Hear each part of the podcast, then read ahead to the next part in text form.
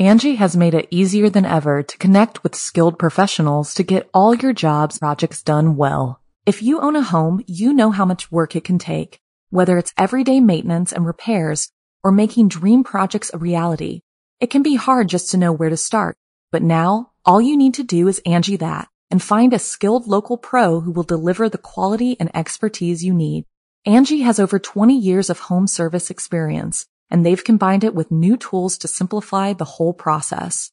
Bring them your project online or with the Angi app, answer a few questions and Angi can handle the rest from start to finish or help you compare quotes from multiple pros and connect instantly, which means you can take care of just about any home project in just a few taps. Because when it comes to getting the most out of your home, you can do this when you Angi that. Download the free Angi mobile app today or visit Angi.com. That's A-N-G-I dot com. Into the Outback. I'm Jason Horton, I'm Rebecca Leib. and this is Ghost Town.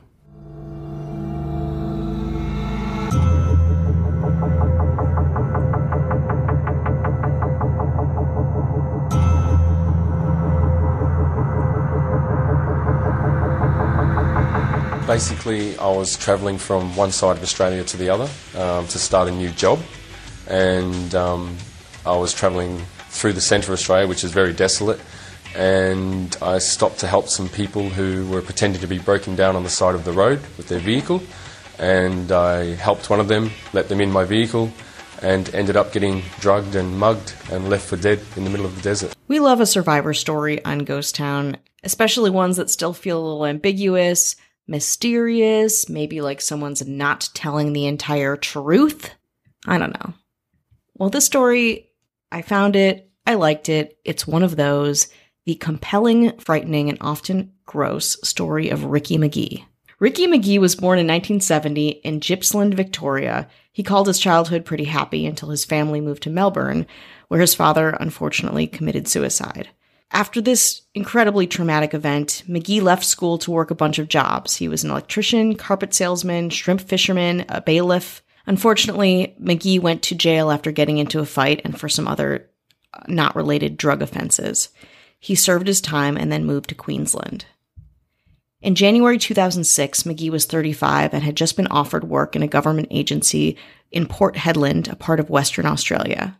He took the job and set off on the Buntine Highway to drive from Queensland to Port Hedland in his 2001 Mitsubishi Challenger. It was a very long 39 hour drive, but one he'd made a couple times before. The agency he was hired at confirms this story.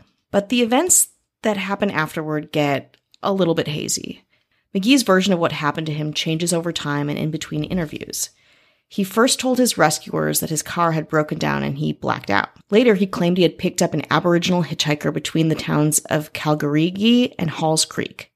At some point, while Megee said that although he normally always opened his own drinks from his car refrigerator, yes, he had a car refrigerator, pretty cool, he had the hitchhiker open one for him.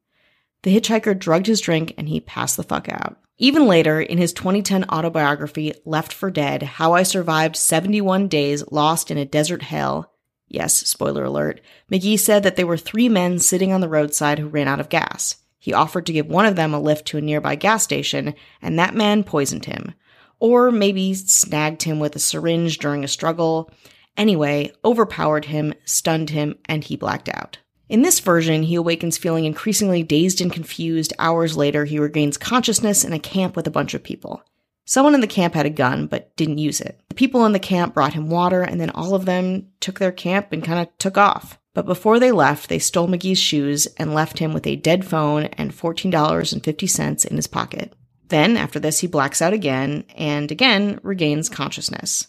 This time, he's in a hole covered in black plastic, which he had some rocks and dirt thrown on top of him. He awakens to the attempts by four dingoes to claw at him and gets up and, like, starts to figure out what he needs to do next. So, what's next is walking, and lots of it. Megee walks for 10 days through the Tanami Desert, an area the size of France, Italy, and Spain combined.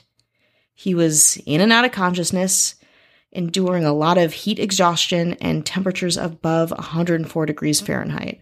Megee said that he survived by eating plants and catching and eating frogs, lizards, snakes, insects, leeches, and by drinking water from various dams and water holes, scavenging around in the bush. In an interview with ABC Radio, he said, I ate the leeches raw, straight out of the dam. Grasshoppers, I just ate them. But the only thing I really sort of had to cook was the frogs, which I slipped in a bit of wire and stuck the wire on top of my humpy, the word for his little camp, let the sun dry them out a fair bit until they were a bit crispy, and then just ate them. He also tried to eat a cockroach. Quote, I didn't even really eat it. I put it in my mouth, bit down, and spat it back out again. The taste stayed in my mouth for two days. The little frogs were pretty tasty, though. He'd walk during the day and every evening eat his only meal, one at the end of the night, just enough to stay alive. When water was unavailable, he drank his urine after chilling it to make it less urine flavored, I guess. It was incredibly hot in the daytime and incredibly cold at night, and as he walked, he created temporary shelters out of old branches, a feed trough, and a windmill. He lived in the feed trough for 10 weeks, hanging out in the cattle yards trying to survive. At a certain point, Megee became dangerously weak, so much so that he didn't have the strength to catch his meals at night anymore. He suffered a near fatal abscess of his tooth at one point. It didn't kill him. The pain got so bad that he pried the tooth out of his mouth with his own car keys. Let's take a break. Angi has made it easier than ever to connect with skilled professionals to get all your jobs projects done well. If you own a home, you know how much work it can take, whether it's everyday maintenance and repairs or making dream projects a reality. It can be hard just to know where to start, but now all you need to do is Angi that and find a skilled local pro who will deliver the quality and expertise you need. Angi has over 20 years of home service experience and they've combined it with new tools to simplify the whole process. Bring them your project online or with the Angi app, answer a few questions and Angi can handle the rest from start to finish or help you compare quotes from multiple pros and connect instantly, which means you can take care of just about any home project in just a few taps. Because when it comes to getting the most out of your home, you can do this when you Angi that. Download the free Angi mobile app today or visit Angi.com. That's A-N-G-I dot com. Wyndham Hotels and Resorts makes travel possible for all.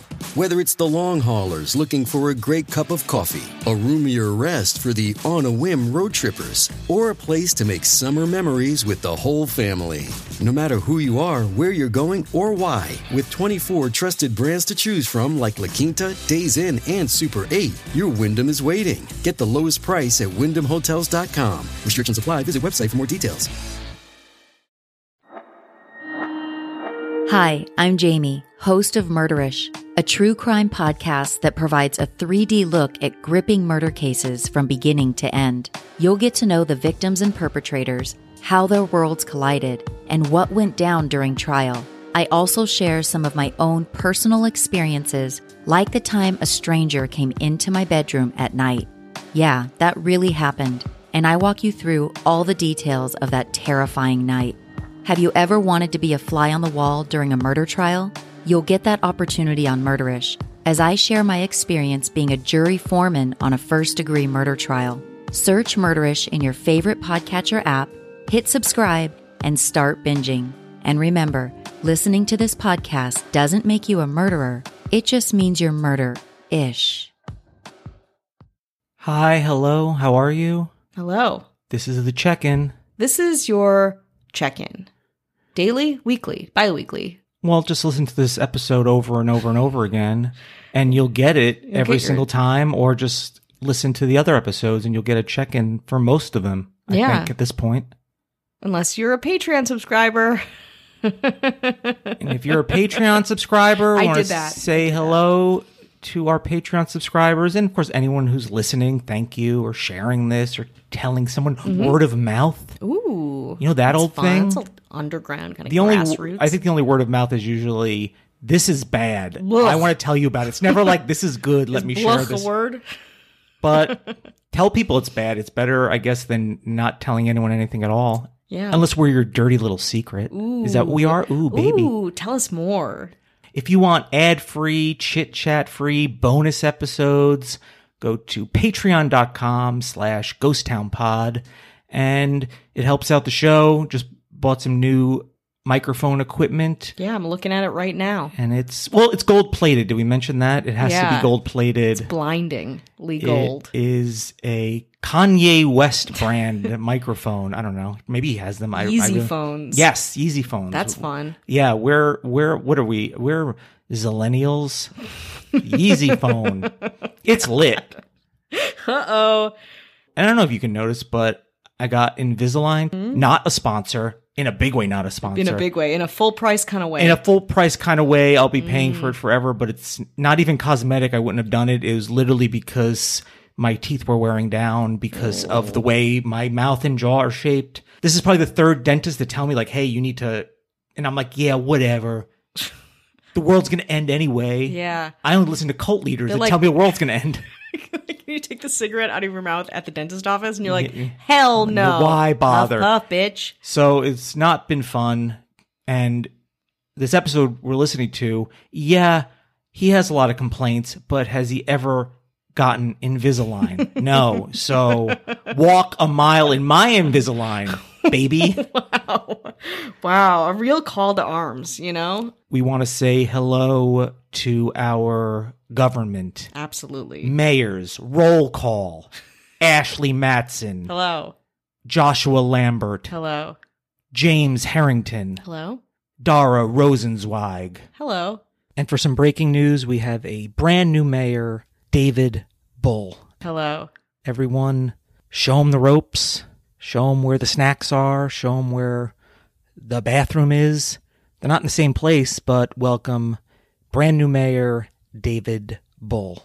And helmed by the mm-hmm. one and only governor, Avian Noble. Hello. I have a new video out. It's almost 20 minutes long. Ooh. I go off in that way where I'm very diplomatic. What? on the episode that we also did on Sherman Jonovich and Robert Pastorelli. There's a video version of that if you want to see my face. My friend who shoots it, David Prater, thank you, to make me look uh, like I'm not super pale and I'm not Oh. super fat. He did a pretty good job. Tan and lean. Can he mm-hmm. just give me a filter for my everyday life? See the it's old my Perfect. I use the old MySpace effect. Remember that? so you can find that at youtube.com slash Jason Horton or you can find it in the link in the description. Oh, that's easy. Go do that now. Yeah. Well, you're my doing- mouth hurts, so I'm done.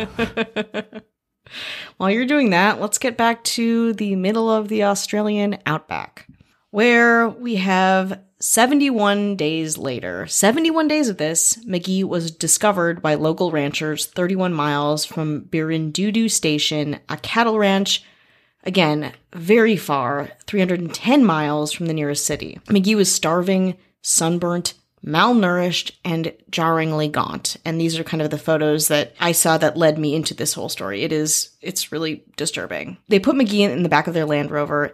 He said that he was so excited, he kept touching them to see if they were real. Birrindudu station manager Mark Clifford described Megee as just a walking skeleton when he was brought into the station and said that the area he was found in was one of the most isolated places in Australia. On April 5th, 2006, Megee was flown to the Royal Darwin Hospital where medical staff described him as emaciated but well hydrated. Okay. There he was interviewed by Northern Territory Police, although they dismissed suggestions that there was any question of criminal activity on Megee's part. They said that they were unable to find any evidence of criminality at all. In fact, Megee's Mitsubishi Challenger has never been found. All in all, Megee lost 130 pounds during this period of his life, these 71 days, over half of his original body weight, and discharged himself from the hospital after six days. Now, this was not the story of a celebrated survivor. Many people had doubts about his story. The Sydney Morning Herald reported that Megee was attempting to sell his story to a commercial television station. It also reported that the police, too, initially had some lingering doubts about the story because of his previous minor drug convictions. Megee himself obviously denied all of this, saying, People need to understand what I've been through. To have survived out here for so long and then be told I made it all up makes me sick. He even offered to appear live on television and eat frogs to prove he was telling the truth. ABC Radio reported that Megee had told his story to them for free, although only after trying unsuccessfully to persuade the station to match a $15,000 offer he said he received from another network. The doctor who treated Megee and Darwin commented that it was very difficult to either deny or validate his story as he responded so well to the treatment provided by dietitians, nutritionists, and physicians at the hospital. According to Mark Clifford, the guy, at the local rancher who picked up Megee and took him to the hospital, he said he looked, he thrived after being there. Clifford visited Megee in the hospital and was stunned by the speed of his recovery. I saw him last week when he'd just been admitted, he said. He looked like a skeleton then. But I saw him on TV last night and he looked completely different. Clifford also mentioned that although the temperatures were high, it was in the middle of the wet season during the time, which was a huge benefit. When combined with the abundance of small wild animals and Megee's hardy constitution, his chances of survival were, with hindsight, actually relatively good. However, it was never really established precisely how Megee became as lost as he did. Major Leslie James Hiddens, known as the Bush Tucker Man, is a retired Australian Army soldier and war veteran who is known and loved by all Australians, apparently, for his love and kind of insane expertise on serving in the Australian bush. He acknowledged that Megee's survival was not as surprising as might have been thought. It was possible, he said, to survive in the bush for up to three years, and that, quote, there are some areas where it's difficult to survive and others where you can. For example, the area where Megee was, Hiddens described as, quote, dry country, which is, you know, that's pretty severe country in there. Other survival experts give Megee credit for instinctively solving the basic requirements of water, food, and shelter and adopting a survival mindset that pulled him through. Megee emigrated to Dubai to work in construction after this whole story broke and kind of died down after a while. In 2010, he wrote his book and might be making a movie about his experience. Of course, as you were talking about this, I thought what's the rub? Like, is it, uh, you know, it, do we find out it's a hoax? Mm-hmm. And I guess, like you said, it's hard to verify. Mm-hmm.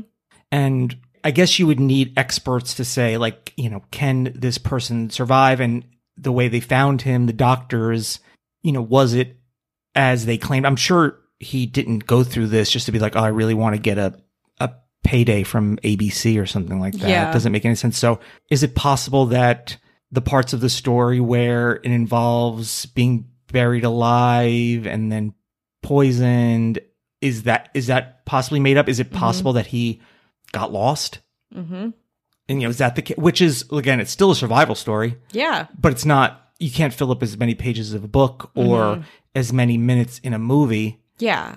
Like nobody is saying it has to be 71 day. Like nobody is like, well, after 70 days, we take you seriously and before then we don't. You know, like I it, it's weird to me because I think there's shades of it that feel so brutal. And again, look at these pictures. They are it's really tough. Like this person has been through something and it's been traumatic on their body and mind. But like how did this really start? You know, he can't even get his own story straight. He's out there wandering around in the middle of fucking nowhere, eating tiny creatures, I guess. At what point is it like at worst he just like wandered off into the desert? But wouldn't we find his car? Like there's there's so many things that could point to one way or another. And I hate too that the police and a lot of uh, places that I researched talked about his prior charges doesn't really seem to be germane to his story, honestly. But it's like, what is the truth and what is not true, or what is a mixture of both? At the end of the day, he survived this really horrifying thing. You get to decide what level of credibility he has. i guess i would you know it'd be great to hear from people in his life to say oh he's he's gotten lost and wandered off before Mm-hmm. you know, uh, that was his own issue. Like that was his own. He just did that, Yeah. and or somebody's like, yeah, this, you know, he's, I don't know, he's always wanted to sell a story on himself. yeah. And if there's no one out there like that, you know, if there's no- no one out there to kind of corroborate that, Yeah.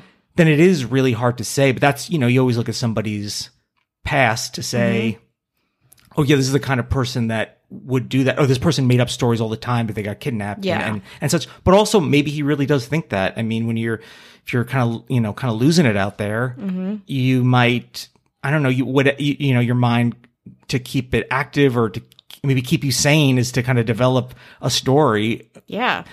it- it's I guess it is really hard to you know his his, his truth might be truthful. The mm-hmm. truth might be something different, or it might be exactly the way he says it. Yeah. I mean, no one has come forward, you know, like these people that may have apprehended him and taken him to a camp, like they're gone. We don't know who they are. That's a kind of a common story that we hear from people who are guilty of doing something or or trying to take kind of the blame off of them or trying not to be the instigators in their own tragic story. But then also like, yeah, you're you're baking out in the sun for like 70 like you're you're just surviving so like whatever story you tell yourself ultimately becomes the truth at the end of the day. And I also get making money off of a trauma if you have the opportunity. I know it sounds callous to say that, but it's like if this is true, yeah, he should be getting money to tell his story. If it's not entirely true, that makes it murkier. He hasn't spent two days wearing Invisalign, so hmm. where's my story? I guess this is it, right?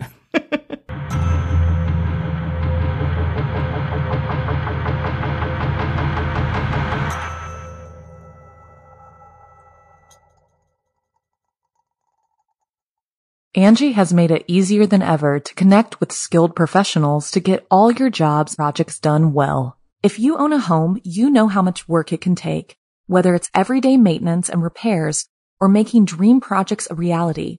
It can be hard just to know where to start, but now all you need to do is Angi that and find a skilled local pro who will deliver the quality and expertise you need. Angi has over 20 years of home service experience and they've combined it with new tools to simplify the whole process. Bring them your project online or with the Angi app, answer a few questions and Angi can handle the rest from start to finish or help you compare quotes from multiple pros and connect instantly, which means you can take care of just about any home project in just a few taps. Because when it comes to getting the most out of your home, you can do this when you Angi that. Download the free Angi mobile app today or visit Angi.com. That's A-N-G-I dot com.